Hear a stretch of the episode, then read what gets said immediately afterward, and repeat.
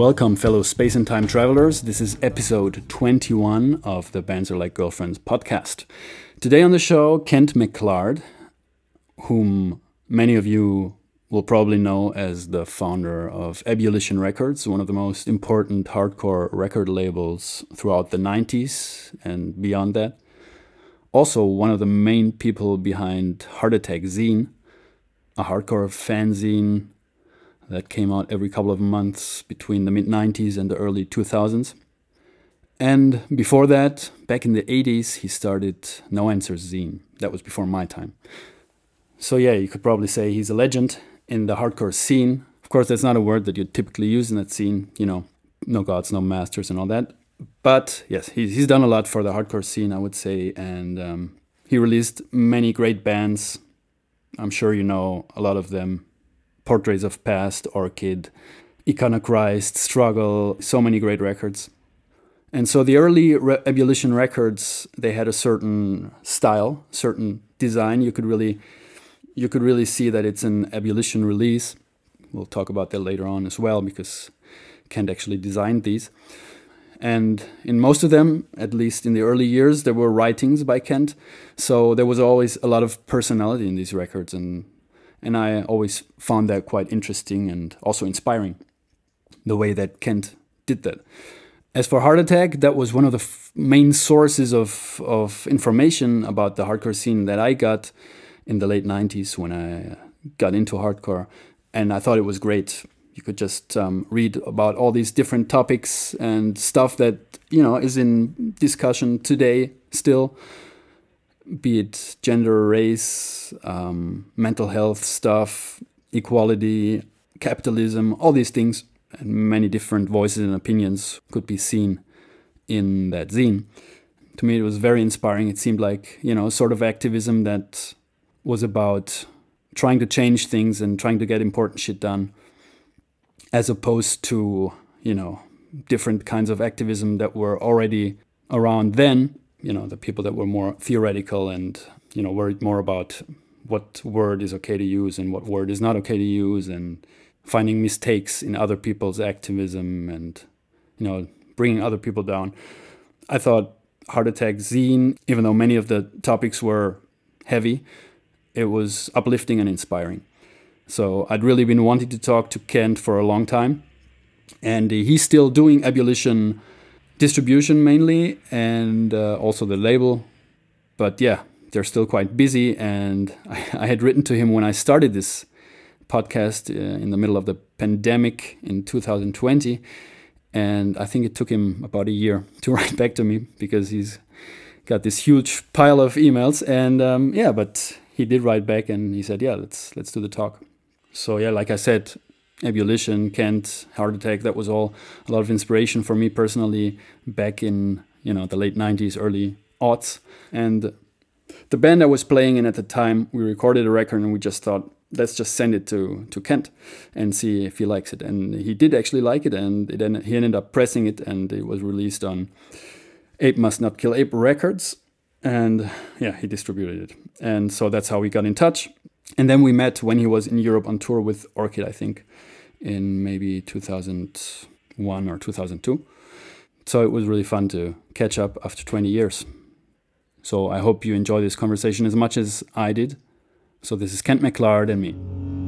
Words are words upon words! Words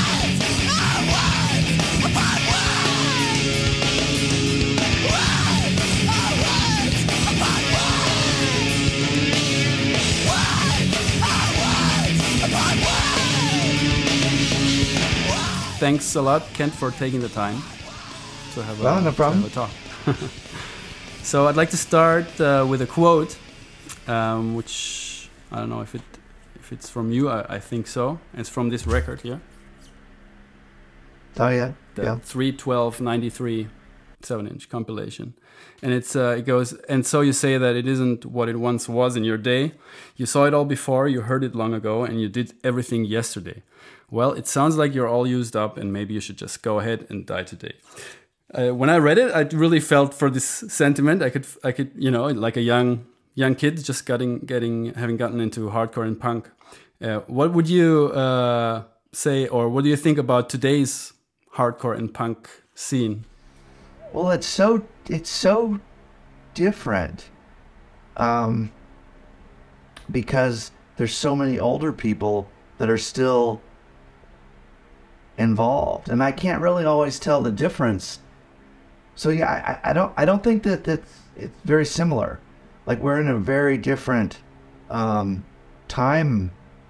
I think, um, as I there's probably more older people than there are younger people at this point. Probably more of the same people from back then, just having gotten a bit older, right? or people that came later than that. Uh-huh. I mean, there's a there's a I mean that's you know th- what 30 years ago. Yeah. Um.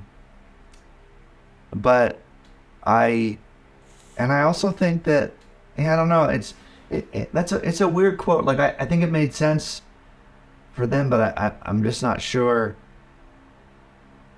The world's just changed so much. Mm. I mean, for me, I I, mean, I, just- remember. I don't know how old you are, but yeah, I'm I'm 43, so I, I wasn't so too too much. You know, when I first, I'm fi- I'm 55, Uh-huh. and when I first got into punk, you know, in the early 80s, there was such a clear distinction between what kids, between kids and adults, yeah, and there was very little, um, very little crossover of what they did, and there was like a clear point when you shifted from being sort of a you a kid to being an adult. And and that's just those lines have blurred Hmm. so much now i don't i don't i don't think that's the same and i don't know how young you know it must be very strange to be a young kid at this point because those those lines have blurred so much you know i remember a few years ago oh it must have been like 15 years ago, I, I was at a friend's, um, like a barbecue at some friend's house in LA. And I, there, and they had a, s- uh, a younger brother and some of their friends were there and they're, these kids, these were real ki- young kids, like 15, 16 years old. And he, they were talking about going to see, um, negative approach. Oh wow. And I thought, okay. And I start talking to them, and they were like, kind of like, what's this old dude talking to me about? And I'm like, okay, but you do realize that negative approach, you're older than me. Right. So, I, and like, That's but amazing. nothing like that ever really happened. Uh, you know, I don't, I don't, there were always some older people, but, but not that many. So I, I, I don't know. So, like I don't feel like the same dynamic exists because at, at, in the 80s and 90s there were these people that had done these things and they had moved on. Hmm. But now I, I'm not so sure anyone moves on the same in the same way.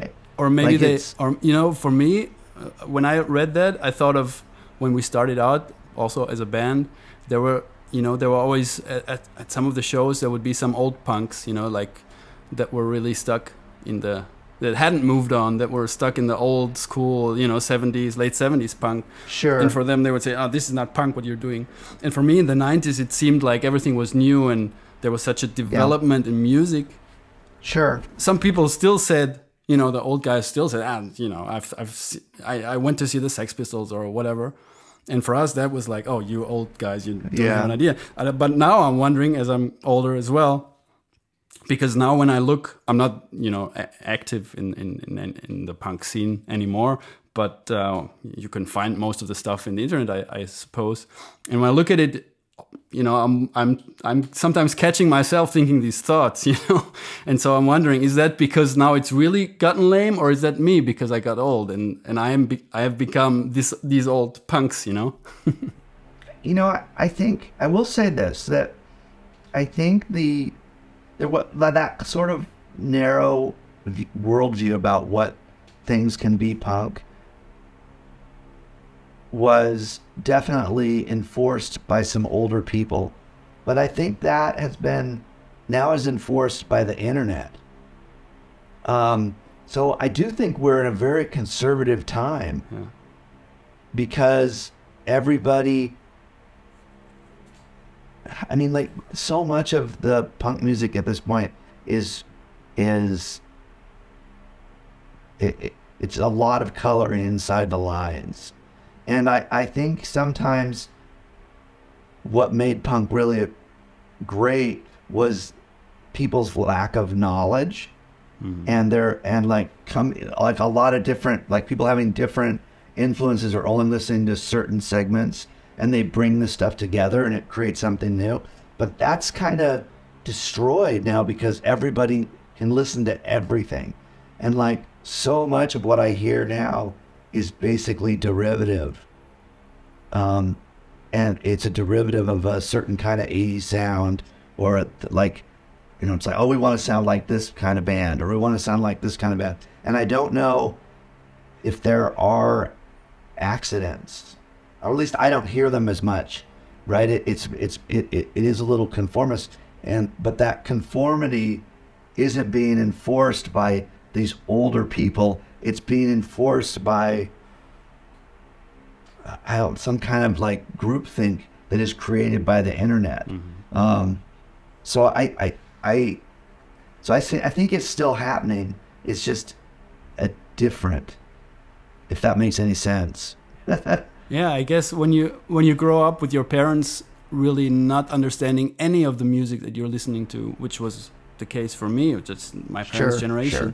Whereas Sure. now, I guess you know, you can go, a kid can go with his parents to the Negative Approach concert, and they're like, yeah, yeah, yeah, we know, you know, I got, a, Yeah, you know, I have that seven inch and that pressing and whatever. Sure. So how do Sure. you? For us, it was a way of you know, you know, uh, doing the generation, you know, uh, setting us apart from from old people, and I guess for kids today, that's more difficult because your parents already Oh. know all the bands that you could ever discover, probably.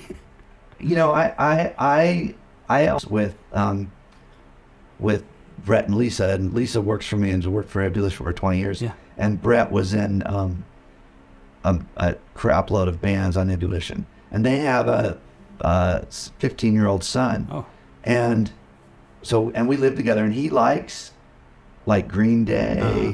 and a lot of sort of post. He likes more of the post punk version of Green Day, but okay. but um, he likes a lot of that stuff, and it is very strange to to interact with them. Yeah, because it's like there was nothing like that when I was a kid. You know, my mom did listen to like Patti Smith, Mhm. and she had some '70s punk records, but they were, it, but it was a very different kind of. I mean, I, while it was the part of the origins, it, it's not the same thing. Um, but yeah, I definitely think it must be very strange for kids now.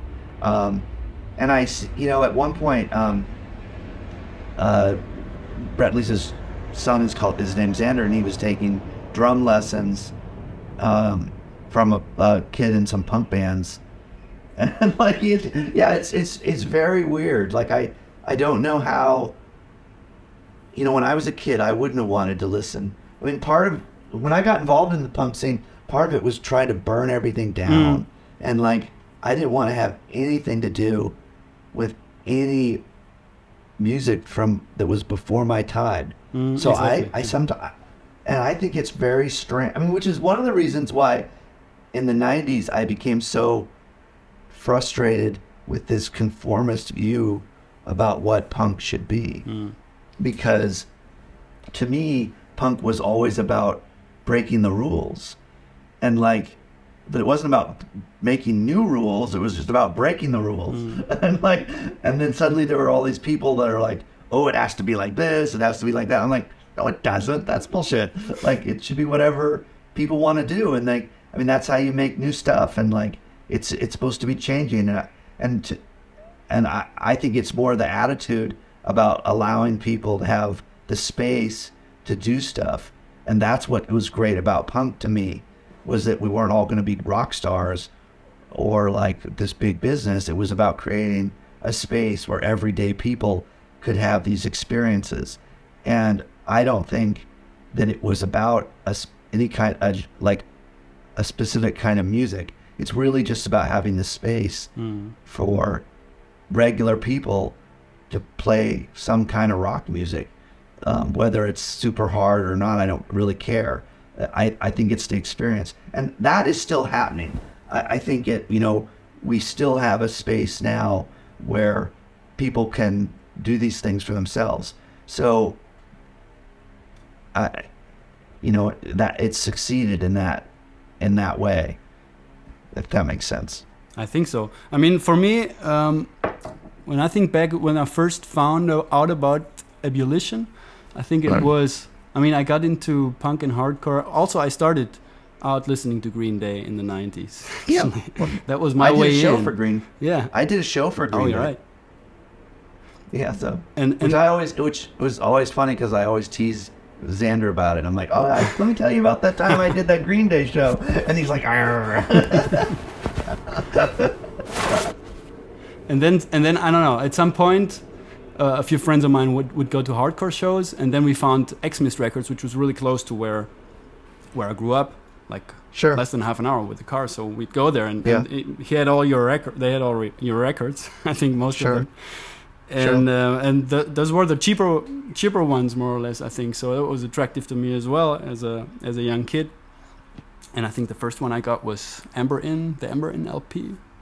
So Sure. around I don't know, must have been like 97, 98 or something like that yeah, that sounds about right. and yeah. and so so so to me the the interesting thing was the DIY thing, but not just DIY like doing it yourself because doing it yourself was was not a unheard of thing at all, but the the the attitude behind it, like wanting to do it yourself, wanting to have your own little world, and um, you know like not wanting to to to to make it to the other side to, to become big like a, for bands as well you know? There were always, those bands like in our town that maybe were not in, in the punk and hardcore uh, music uh, musically playing that style. But usually bands would you know have to play those contests band contests ba- battle of the bands and i never liked that kind of thing. But it seemed to be you know the usual way if you wanted to be somebody you had to win somewhere and you know make it and be signed or Sure. something like that. And, Sure. and then uh, uh, all of a sudden i found this little uh, utopian universe where it didn't matter you know you didn't have to compete against others. You, you could just do your thing and express yourselves. And and then there were labels like yours. There were people who set up shows and you could tour and, and all that. It seemed like a yeah like a utopia which was actually working. And in your case especially i think you you managed to um, you know that was your job right Uh, or you, you managed to to make a living from from from the I- music yeah, but mostly not from the label, Uh-huh. but from the distro. Okay. I could never have succeeded just with the label. It's it's so hard uh-huh. to make money from a from record label because inevitably you're going to do a record that loses a lot of money. Like, Yeah. like I mean, I- like it's just it's hard, but you know, and there's not there just isn't enough work to do in my opinion. Like you you'd have to be putting out like hundreds of Mm. records a, a, a year to make it an actual job. I'm sure there are people that manage to do it, but I, I don't. I, it's not real. There's no real work. There's not Mm. enough work involved to call it a job. Mm-hmm. you know. Um, but yeah, I mean, I definitely, I definitely have pretty much done that my whole life. Um, uh, so yeah, you started some sometime in the 80s right Did, do you remember when like when you decided or when the when you realized that you wanted to do something with music like as a main part of your life Um, because you're not really a musician are you No, Uh-huh. I was in a band Uh-huh. in high school. I mean, basically, you know, how it started for me is I I was just an outsider in like junior high, and I didn't really fit in anywhere. I just a kind of an obnoxious loudmouth, and I got beat up a lot, and it was I just didn't. I was just an outsider, and uh, at some point, um, around 1983, I found an ad for um, uh, this weird punk rock mail order, and I just ordered some records, and I got um, a fanzine pack. Like they have this thing where you could pay like five dollars and just get some random Mhm. magazines. And I got like Maximum Rock and Roll number 7 and I got a flip side. Um, and I didn't at that point. I really didn't know anybody that was into punk rock. I just had this sort of these weird records, and I really liked the literary part. of it. I mean, the the magazines were really the the most important thing to me, and um, I loved the music as well. But like, what I what I really loved was just this idea of being this, like you said, of having your own world. Like, right, that this was this place where I just saw it as a place for weirdos and outsiders and like people that to kind of create a new community. And so when I was in high school, um, I started uh, I started No Answers, um, and um, and I was in a band. I sang in a band. I was terrible. Um, yeah, I just I don't I just don't have any musical skill. Um, but I really like the community, the idea of the community, and the idea of being allowed to be a part of it. I mean, the problem with the with the mainstream music world is, like you said, it's this contest, right? And like everything is about success, and it. I don't know. That's just boring. Like, not everybody's gonna be successful, and like, why should you mm. have to be limited by whether or not a bunch of other people like what you're doing? Mm. Like, you should be able to do stuff because you like it, and um, and that's what that's that to me is is the most is essentially what punk and hardcore is about. It's mm. about the space to do your own thing without worrying about success. And and so that's that's how I got into it. And I just I had saved my changed my life. I mean, uh, you know, I, I I did some hardcore in high school. I I uh, started doing hardcore shows, um, and you know, I start and then eventually it wasn't until much later, you know, I went like what seven years in the punk scene before I started to do a record label. Um, so you know, it wasn't it wasn't until much later um, that I decided I was going to do a record label, um, and that was just, you know, I was just, I, at one point I kind of became dissatisfied with what it, it seemed like. So everybody still seemed there seemed to be too much emphasis on success, even within the punk scene, Okay.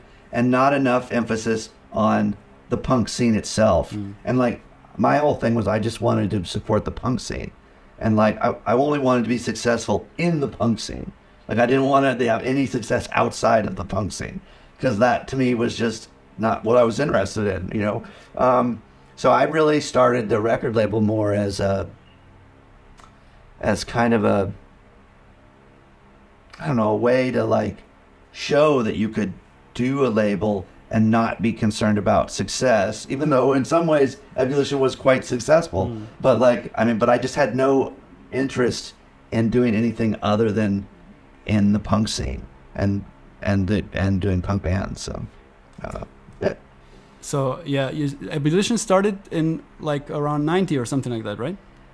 Uh, yeah, I start. I want. I would. I would have started in '89, and like around '89 or '90, I I knew I wanted to do a record label, and the first thing I tried to do was the Inside Out um, LP, and I I was going to do it, and then They were from the same area where you're from, right? They were from um, uh, I do- they were from Orange County, but I would drive down there all the time, and I, I like saw I I was at the ver- the second. There was a first Rage Against the or not Rage Against the the first Inside Out uh, show that with a slightly different lineup that I didn't see, but I was at their second show, and I was at mo I went to see most of their shows because they were really great, and um, you know I, we just became friends and and I wanted to do their record, but then at some point when we were going to do it, um, it was going to be called Rage Against the Machine, and then and that was your um, idea, right? Did I read that? Somewhere? Yes, it, Rage Against the Machine's a phrase that was in I think I don't remember No Answers five or Yeah. six maybe, I or maybe seven. I don't remember which issue it was in. Um, and and then Revelation stepped in, and they decided to do a seven inch on Revelation, so I didn't get to do that. And then I wanted to do the uh, the first Iconoclast LP. Uh-huh. But again, I hadn't done a record label before, so there was some interest, and they. But then they ended up going with um, very small.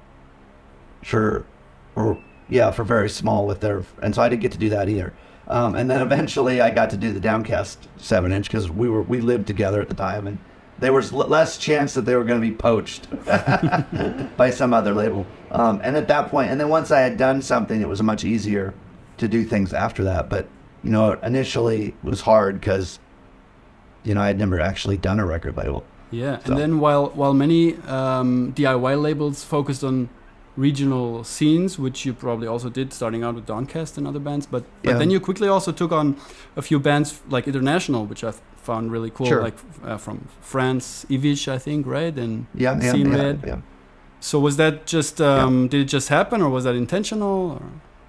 Um, well, I mean, eh, we I went on uh, I went on tour with Downcast in 1992, the European tour, and we just saw all these great bands, and we just had I just there were so it was just great, and um, I don't know, I just made sense, you know. I don't I don't I didn't really I didn't really have any like plans or like strategy. I just tried to do records with bands I liked, and I just thought they were great, and so I just you know I just did anything I liked. Um, and I also um, previously to starting Ebullition, a lot of Europeans had would come over and visit me, like um, like the guys from Crucial Response. They must have came and stayed at my house like I don't know two or three times, and like and like uh, Marianne from Ape Must Not Yeah. Kill Ape, like she had come over and like oh god maybe 80 sometime in that same time period i don't remember and like all these europeans would would come and they'd sleep on my floor and so i knew i just had, i knew all Yeah. these people and like you know it just made sense to because it was a global community and um and so it just made sense to do international stuff as well Yeah. uh, I don't. I didn't even really think about it. Um, you know, the, when I did the Give Me Back comp, Yeah.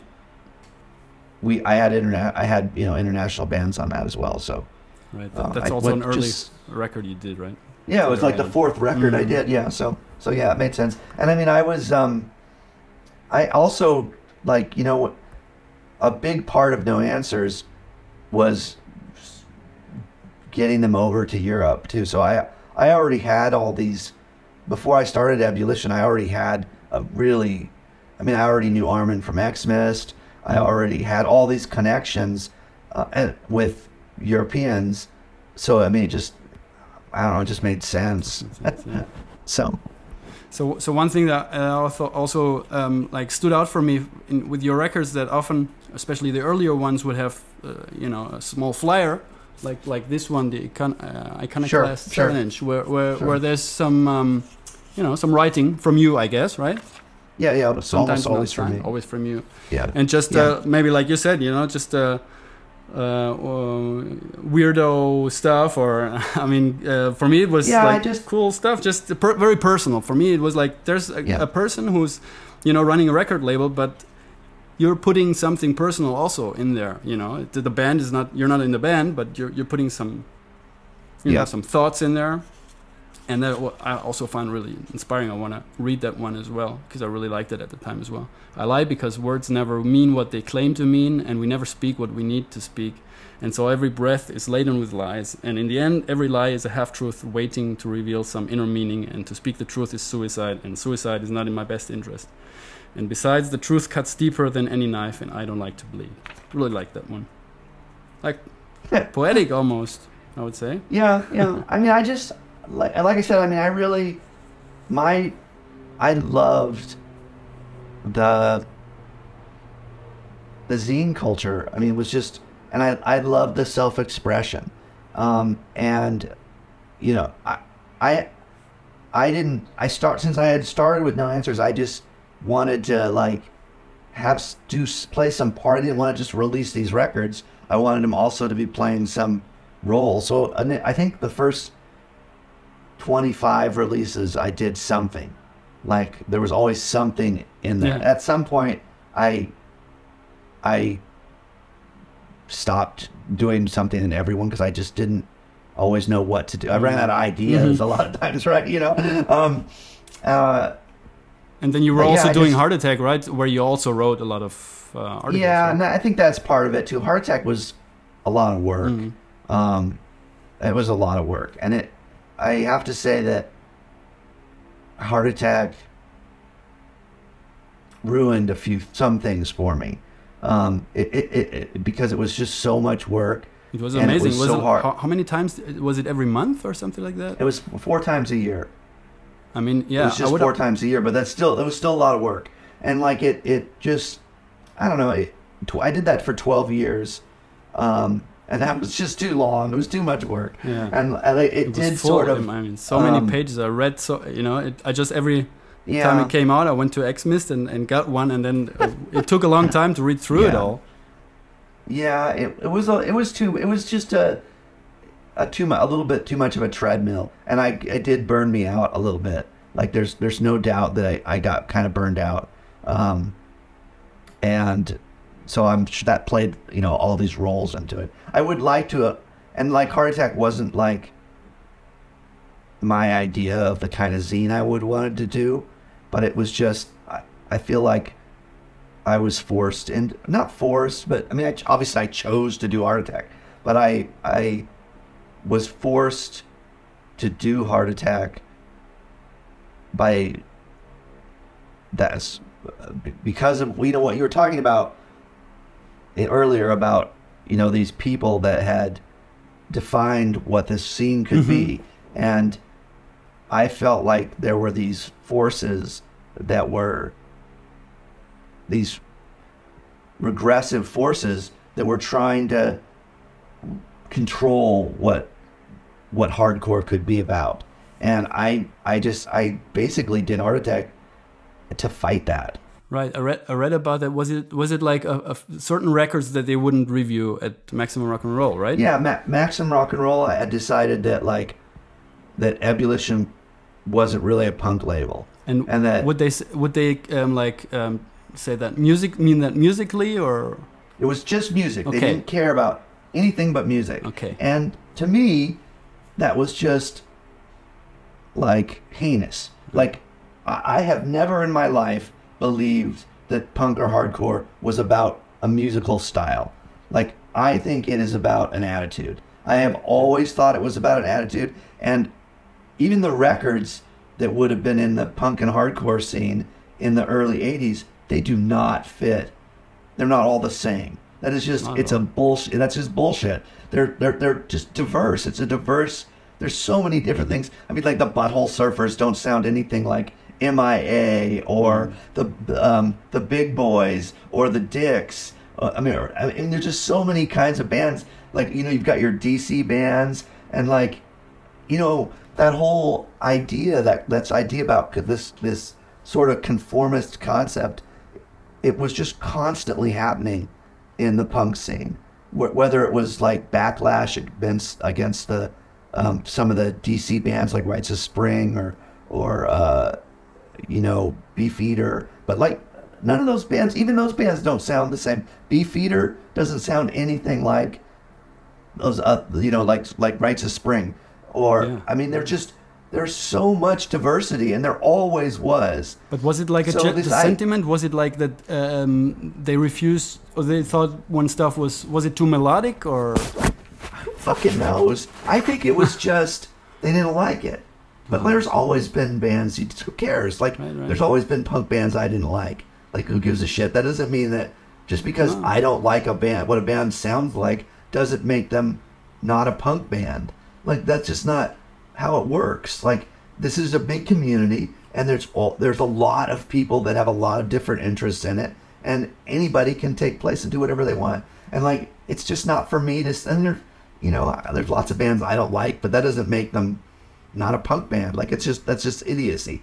And I just didn't. I really find that attitude. I, I do think that there's a. The only way you can really define this is based on. Do you want to be a member of this community? Mm. If your goals are to be a big, successful mainstream band, then I don't care what you sound like. You're not a real punk band or not maybe not punk band because some punk bands obviously wanted to be really big. But i think that's the difference the difference between punk and hardcore. I think what hardcore really was about was having our own scene. And what punk was about was like blowing up these boundaries and like doing your own thing and and making it making a lot more possibilities. And then hardcore was basically about trying to do this thing where we create our own scene. Mm. And I just don't think it was about a specific kind of music. I, I like it might have there might either there's a lot of similarities about hard music, but there were always melodic bands Right, that were right. part of this scene. Because I Always. was I was thinking, what could be the reasoning? Because it doesn't make sense, right, for them to say. I mean, it, maybe it, I was thinking is maybe there because I wasn't, uh, you know, I wasn't in the scene there. I was a, I was a toddler. Sure, sure, But um, sure. was it like could it could it have been that they would think if bands get too melodic, it gets it's you know we have to protect our little DIY scene, which only works if there's no you know mainstream appeal or I don't know maybe something. I, I really think it just comes down to, um, you, you see it in all kinds of things, like in any kind of nerdy, like genre of anything, whether it's anime or like if you do, a lot of the people that are interested in things basically say if they don't like it, it's not this. Like it's just a very like shallow, narrow-minded, selfish point of view that like somehow a movie or like even a movie, a movie isn't a good movie if you don't like it. Like like I mean I just think it's just like it doesn't like genres don't exist like that. They exist they're larger than us. Um and so you know, I, I don't know. I think it's just a really, and like you look at all the subgenres that were created, like you know this, you know when you talk about like emo or or like all these like, they were all basically created to create separation. You know, I, I always tell people that like, I would constantly meet people that would say, "Oh, Ebullition's a straight edge label," or Oh, right. "Ebullition's an emo label," or and it was always nine out of ten times it was always an insult. Like they were always trying to basically Put you in a like, oh, you're not real. Mhm. You're like this little childish thing. Like, yeah, put me in a box. And so, I just think that like that's just, I don't know. I just think it's human nature to sort of be closed-minded, um, and I, I. But I don't think that goes. That's in the spirit of what punk and hardcore were about. Um, I think. I just, I just don't. I mean, like, so I, I don't really care what it sounds like. Um, I mean, I, I obviously like certain kinds of bands, but but you know, I've never. My favorite bands of all time are like Crass, uh, Sacrilege, Code of Honor, uh, the Dicks. Uh, you know, they're not all the same. They don't all sound the same. Like there's a lot of diversity. You know, um, Justice League is in my one of my favorite records of all time. Like, I mean, but you know, I mean, like I did, I liked it all. I like all kinds of different stuff. Um, it's just you know whether it spoke to me or not. Um, you know, Embrace is one of my favorite bands. Um, but you know, so I just don't, and I just don't see the difference. I think they're they're all these bands are basically the message and the what they're what they're trying to express is is very similar, but the way they're expressing it is different. So I have a couple of more things I want to talk about. You mentioned it already, Straight Edge. Um, one of the first records also I I, um, I, I checked out or I, I, I found from from Ebullition was the XXX compilation, and I had of course first learned about Straight Edge as this kind of you know sports jockey thing, which it was like at the shows in, uh, in the area where I lived, and I thought it was cool, but it didn't seem like it was the perfect fit for me. And I was never straight edge, but I really liked um, the difference, the different take that you had on these things. And um, yeah, and the bands, of course, on that compilation didn't sound at all like like the usual straight edge bands. So, and I, I suppose that was the idea behind the whole thing for you as well to show a different um, perspective, a different take on on these yeah, things. I mean, the the thing is, is I was older, so you know, I was heavily involved in the the sort of quote unquote straight edge revival that went on in 1988. But I'd already been straight edge for five years before that, right? Like, so, so to me, I already understood that that straight edge it wasn't a club. This was a, like a a personal thing that like if you were gonna if if if if this thing was about a bunch of your friends then you weren't it wasn't gonna work like you weren't gonna make it, like because it was just unrealistic. And like I thought the whole when the when the straight edge revival thing came, I just thought that whole that whole so I don't know sports or team or like gang thing. I just thought it was just ridiculous. And while I like a lot of those bands, I just thought to myself, every one at the minute any of these kids moves to a new town or has to go to college for the first time, they're going to understand the real. wor- They're going to realize what the real world is like, mm. and that this is this whole thing isn't. It, they're not. This, you know, like the True Till Death and all that stuff. I, I, I like a lot of those bands, but I just thought that it was unrealistic and like juvenile to think that that's to not understand what a powerful how our society is so obsessed with drugs and alcohol. And to not under to, to like not understand how how much power that has and how difficult it is to resist that i i just thought that i don't know i I, you know I, I i can't really put it in words but i just i knew all these people that were straight edge and most of them were outsiders they were like people that had done this for themselves and they and they were the people that were going to be straight edge their whole lives Right, and the bands on the a- like a compilation as well, they were like not the typical Yeah, the- kind of straight edge. yeah maybe, I, I wanted to right? show that this wasn't this is this was an, this was again it goes back to the same theme to me straight edge is an idea it is not a musical genre.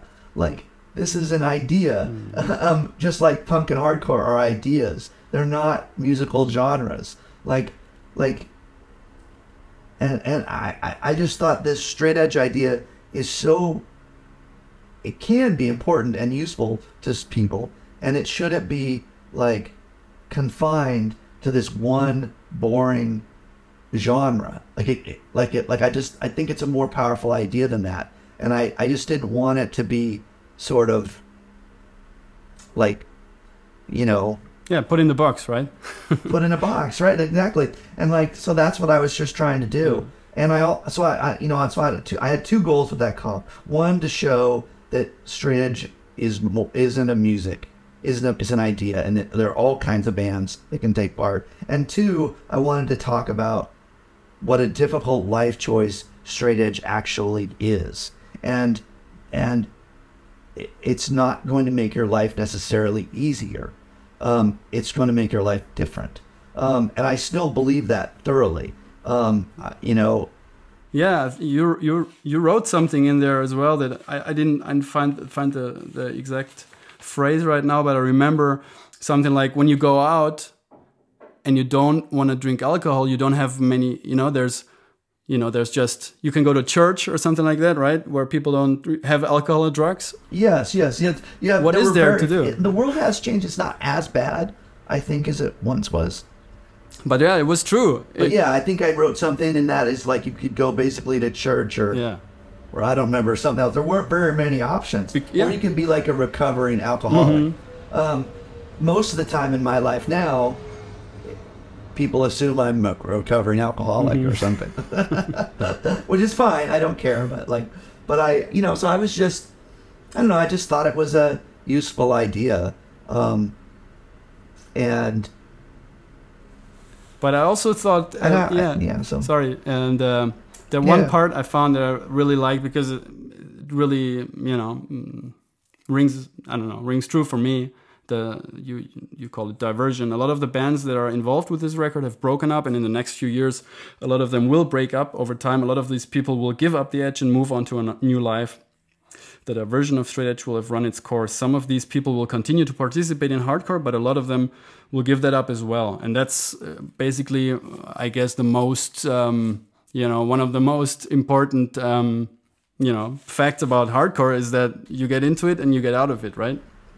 Yeah, yeah, for sure. But so, how did you manage to to stick around, you know, for for so long? What kept you, what kept you interested in this in this scene for so long? I don't know. I just, I, I really don't like any other kinds of music. First of all, so like it's all I listen to. Um, I don't really listen to anything Mhm. outside of the punk community. So then that's never going to change. Um, like uh, so, and um, I don't know. I just, I, I just, it's always had the space for me to do whatever I wanted. Um, I mean, so I don't, I don't know. I just, it just worked for me, and most of my friends. Um, I mean, I do at this point. I do have quite a lot of friends that don't aren't part of the punk and hardcore community, but I, I just think the the it's just the, the the philosophical backbone of the things that are in the punk and hardcore community they still ring so true to me. And like it's my perspective. And like it was my perspective before i got into this mm. scene. Like i was already an outsider. And my only concern about the scene is if it ever became kind of cool and that the it wasn't a space where weirdos and outsiders could could be, then I would I would not like it um, because that's just not my me. But it, that's never happened. Like you know, and hardcore, as it, there was enough self awareness of it that most of it was trying to basically stay in its hidden world. I mean, that's why I ca- said hardcore for the hardcore for with Heart Attack, right? Like, my goal was to keep this scene for us. Like the, you know, this is our community, and like it will be our community even if I'm not involved or if you're not involved. Like, like it's just this hidden community, and it's just here for people that want it, and that, and it's still here, and so, you know, I still do a lot of other things. So, you know, I'm not like I don't go to a lot of shows, uh, mostly because there aren't a lot of shows here actually at the time. But um, But you do other know, stuff, it right? just- I mean, you have. Uh, oh yeah, of course, of course, yeah, yeah. But on most of those things that I do, you can see the same kinds of. There's a lot. There's there are some weird similarities. mhm. Um, The DIY Uh, aspect of, of running things. and yeah, and that kind of, and I actually I, I think the punk and hardcore scene was always quite nerdy. hmm like it's a like I know that there's lots of people that are cool or whatnot, but like but like but in my opinion, it's kind of a nerd. It, it's a kind of nerd culture too, um, and so I do a lot of things that are also sort of similar nerd culture. Cool. So, so another thing about we, you al- already talked a bit about heart heart attack. Um, when I uh, I remember like for me it was really a, um, an important source of of information, also education in, in, in many respects. And I, I feel like many of the things that were discussed there back then have now made it into a much broader. Uh, have now found a much broader audience, like all this gender and sexuality and sure, you know, um, mental health, all these issues. Um, nobody talked about that, right? I, you know, I mean, nobody I knew talked about these things. So, so how do you see that? That that many of these um, ideological um, ideas have sort of been transported into a more mainstream area. If, if I don't know. Yeah, it's, I think that's great. I mean, I think I think that I think that we're our society in general is progressing. Like I, I do think it's getting better. It's not perfect and has a lot of a lot of room to to move, but I, I but I do think that that's you know interesting. I think also a lot of the people. A lot, I think a lot of people that got involved in this scene.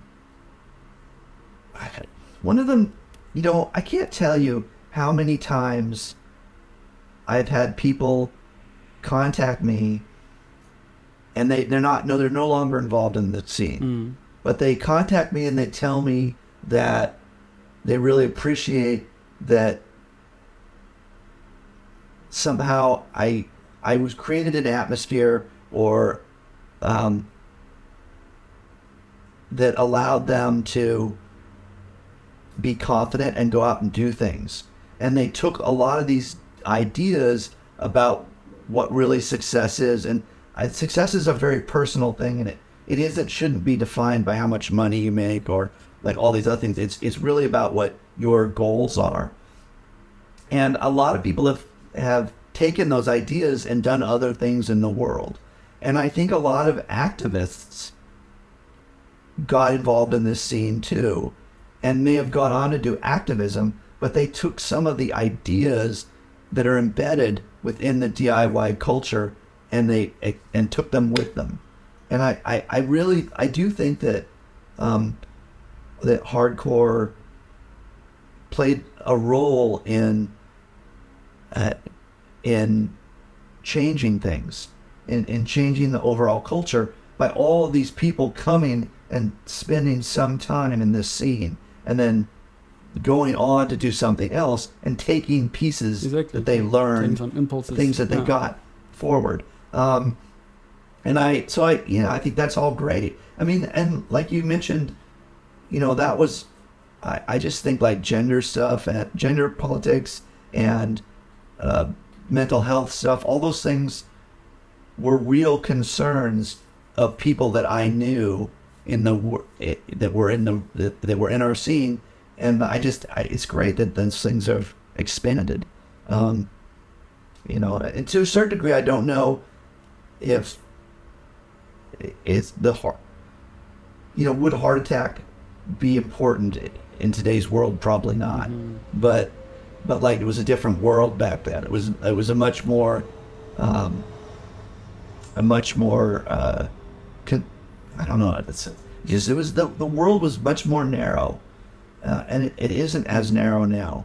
So it's it's it's just different. I don't know. It's weird. Yeah, for, for me, it has a sort Yeah, of a, so a vanguard feeling, uh, avant garde feeling sometimes when I read this. Yeah, I yeah. take an old heart attack and read it and say, like, think this this discussion is what people are talking about today, and you know, Yeah, sure. For sure. back for then sure. nobody really paid I- attention, it seemed, but it somehow Yeah. sunk I through, think right? people were paying. I think people were paying attention. They just didn't have uh, avenues Mm. to to talk with like-minded individuals, um, and that's changed. Obviously, that you know it's just different. Um, Yeah, but so that that for us, heart attack was a platform that, you know, yes, absolutely, and I and Yeah. that really was my goal. One of the you know I, over the years, a lot of people that I knew that did magazines or that knew me from No Answers would sometimes complain that heart attack wasn't quote unquote professional enough or uh, professional is not quite the right word but like that there was too much amateur stuff in it. And what i would always tell them was that that's important. One of the things we want in heart attack is for there to be stuff that's not well written to have stuff where it's not well I mean, I, you need a space Yeah, for people to come and yeah. think I can participate, and so you, I don't want to have everything in it be perfect. Hmm. Like that's not the goal. You want to try to have it be very diverse and have different voices that are at different levels of their skills of articulating, so that you can try to. Because if people feel that like that they're they're not on that level and they're in, unable to participate, then they won't participate and they'll never build the skills they need to participate. So in some ways, I think that that the that the hardcore scene was a training grounds for people to learn skills, to learn how to articulate these ideas, and then to go and go into the into the real world and take those ideas with both their confidence Exactly. and their understanding the of what's important. yeah i think that's a huge part the confidence because for me like w- w- what you've talked about as well like this feeling of being an outsider Yeah. like when you grow up as a teenager and and for me it was as well like that like my friends you know they they were like I, I felt you know they were my friends but it was like i was a bit different so um where do you get Sure. that confidence? So at first you you grow up like 14 15 you feel okay i'm i'm different than them. I, I don't bel really belong i don't really feel like i belong. And that's an awkward feeling maybe not such a great feeling. And then all of a sudden you find something that makes you turn that feeling around. Sure. and then you say i'm still an outsider but i feel good about it because i can be That- an outsider. I can be myself and express myself and it, it's great like that. And i don't have to be like the others. I don't have to belong. And i don't Sure. want to belong. Sure. Sure. and that that that's uh, that's amazing for for teenagers growing up. I think to get that feeling you know that this confidence of just it's okay that you're an outsider right? A hundred percent, a hundred percent, and that is exactly when that is what punk gave me, and that is what I've always wanted to give back. Like, like Yeah, the most important thing is this. This is a space for people that to to feel like they can participate and belong, and like, and that's what's important. And um, and I just I just always wanted to to make sure that that space was strong and do as best I could to maintain that space. Yeah, and I think it's still it's still very urgent, and this um, like I have teenage kids as well, and I know that Oh, yeah. this this this is it's still the same dynamic. You know, you want to belong, you don't feel like you belong. Where do you turn to? Where do you go? And so I think it's still there's still a place for a punk and hardcore scene, though I think it's smaller now maybe yeah. than it was, and Yeah. a lot of it might have Yeah. to do with internet or. Well, there's so many different kinds of music scenes now. But it's and, like, important to it's have just- this uh, yeah. reaffirmations. You know. Yeah, I agree. And I, I think the thing that the thing that's really changed is that I think a, I think people I think a lot of people feel like an outsider. But there was just a lot of people lie to themselves or like pretend that they're they fit in and like there's just so much energy about trying to fit in and like the truth is is that lots of people don't fit in. Uh, and like that's a common feeling. And like it's just nobody wants to admit it. And i think the thing that was powerful about the punk scene is that you had a bunch of people that were actually willing to admit it. Hmm Exactly. Exactly. and like Just be like yeah this is how it is. And like you know life's not fair. And like sometimes you're gonna feel and it's not like it's gonna go away. You're you know you're just gonna probably sometimes you're just gonna feel like that. Yeah, and like so what? and and so what exactly and so what um and like you know you can't I, I think one of the funniest, you know, I was just talking to somebody about this yesterday. I always find it really funny when people in the punk scene that do like record labels or any kind of project or music, when they get upset when people don't like what they're doing. Um, and I always laugh and I think, but most people have never liked it. Like I like that's like that's the whole- that's the whole deal, right? You got into this because you knew everybody wasn't gonna like it. So what do you give a shit? Like who mm-hmm. cares? Like like that's that's normal. What's normal is people don't like your stuff. Like that's the normal. So like who cares? Like I just I always find it really funny when when people sort of like forget or I don't know. I just, you know, it's just like the vast majority of the world has hated everything on that would hate everything on ebullition. That was but that was the point. Like I the whole point I wasn't trying to like I, I don't know like I knew that going in so like who cares and I would always laugh because like sometimes people would be like they would like oh I hate to say it but I really don't like you label I'm like I don't care like whatever like it makes no difference to me you and like the other 10 billion people on the planet like like like who cares right right right so um so like you're not really still doing the label or are you or is it just the Uh, mail or you know, um, a distro now I, I did I did a new Downcast album right uh-huh. uh, one month before COVID started. That was really successful. Um, that worked great. And I did uh, a, a record. I helped do a record by this band from Visions from Portland last year, and I am doing. I'm sort of helping out with a, this band from Portland, uh, Jade Duss. So I'm still doing some stuff here, but not not as major. I don't have the same it's tough to put out records now. That like there's just there's a lot of things that have happened that have made it hard to do, and I I don't really have the burning desire to do the records. And also since we sell the records anyway, like I'm still I can help bands out without actually having to do their records. So like I so yeah I don't I mean I still do some stuff here and there, but but not as much, and um, I just don't have the there's a lot of things that have happened that just made it harder to do records for me. Um, and also, I really like to, you know, in the past, I would, I did, I designed a lot of the records. I did a lot of the stuff, and or and if I didn't do that, I I did a lot of the. I would put it all together, and I at some point it all went digital, and I stopped having the the programs. And there's just a bunch of stuff that had made it harder to do.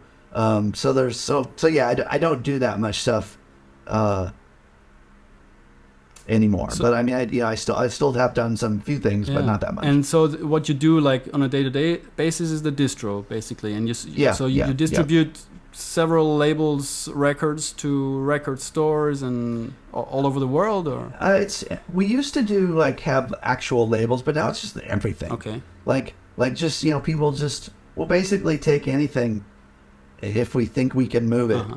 um, and it's not wasting someone's time. But it's Um, it's always like um, hardcore punk uh, DIY stuff, or Yeah, basically. I mean, there's no real reason for somebody like if you're not if you don't have some connection to the community, we're just not gonna. No one's gonna buy this stuff from us. So so it does tend to be that, but I but it is a lot of diverse kinds of things. I mean, there's a lot of different kinds of stuff within that giant tent. Um, but yeah, yeah, it's basically. But so, yeah, there's still enough new records coming out. Um, Yeah, yeah. I mean, it's a much smaller business. Not because of. I mean, the ironic thing is that, um, the biggest changes that have happened to ebullition don't have anything to do with the punk and hardcore scene. Um, the biggest change was the housing bubble burst in 2008. uh-huh. That like that crushed us. Like we lost like I would say 40% of our business and we never got it back. Because Um, why, why why is Um oh, because um it's hard to say why really. Um But people couldn't uh, afford to buy records. Was that like the the reason? Or? well, I think a lot there's a bunch of things that happened. Hmm. Um a lot of stores went out of business. oh, right. Um a lot of record labels went out of business. Wow. Um, a lot of people became afraid about the economy and they changed their buying habits. Mhm. And once people's habits change, they often don't go back. Right? So a, a lot of people, a lot of consumers of punk music stopped consuming punk music. Right. Like that's just what happened um, because there was this general concept about fear, and also I think um, there was a lot. There were a lot of people spending too much of too much of their money. Yeah, I, I, I can't really say I'm not an economist, but Well, like, interesting, But, yeah. but I can look at the, I can, I know what happened, Hmm. and it was just unbelievable. What a big change it made. Wow. Um, and nothing has ever been the same since. Uh, we were massive. Between 2000 and 2008, ebullition was huge, Uh-huh. and after 2008, it was not huge. And you wouldn't and say it like it was. changed. Yeah, you wouldn't say it was It primary. changed in one month. Yeah. Wow. So it can In, be primarily of two- people got out of the scene. No, it had to be this. yeah, this yeah, crisis, it was it was just weird. You know, it's just a huge thing, and like, um, and like COVID made a big difference too. You know, the first year of COVID was brutal, and the second year of COVID was really good, um, Mm-hmm. Oh, yeah. because all these people they had become comfortable with the COVID situation, but they had nowhere to spend their money, so they were buying a lot of records, and now that's ending because people have given up. They're no longer afraid of COVID. And they're going out and eating, going out to dinner, whatnot, spending their money other places. Um, yeah and whatever and and also it's um i it's just it's just the the living has gotten a lot more expensive in the last 30 years you know when when i was a kid living was really easy and cheap.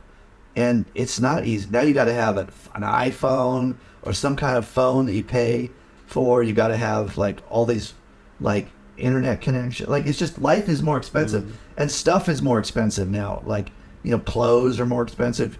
Like it i I think the, a lot of the staples the, the what's necessary to survive in our society takes up a larger pie a larger piece of the uh, resources that most people have now than it did in 2010 than it did in 2000 and it's of just it's becoming rent. Like all these things are getting more expensive um, and i think people have uh, less disposable income than they once did even though there are a lot of people that have way too much disposable income because there's a, there's just a, there's a huge amount of people that just have way too much but uh, but i do think that a lot of people um, have less Yeah, and of course, Um, then you have Spotify and, and all that, and all this you stuff know, yeah, it's just crazy YouTube and like there's a lot of different ways. You find everything. You find every stuff. record now. Yeah, online. Yes, yes, it's for it's for sure, for sure. And there, and there also, um, you know, it everything competes with itself. Like, you know, people still buy Black Flag records, so Mhm. like, you know, like True. Yeah. it, it. I mean, you know, so to a certain degree, every band today has to also compete with every band for the last forty years. Because none of those bands have gone away, Right. And they all have new records, Maybe even like more than yeah, and- maybe even more than the '90s, right? Because I remember yeah, back then, like Black Flag, everybody knew them, but it wasn't such a cool thing to to have all the Black Flag records like like it seems and they now. also weren't reissuing everything but now everything gets reissued Mm. I don't know so yeah it's just it's a it's you know it's a it's a different it's a different world It's very true. Yeah. Well, anyway, um, so thanks so much for taking the time, Kent. yeah it's cool it's cool nice talking to you. Yeah. Bye, Kent. no problem bye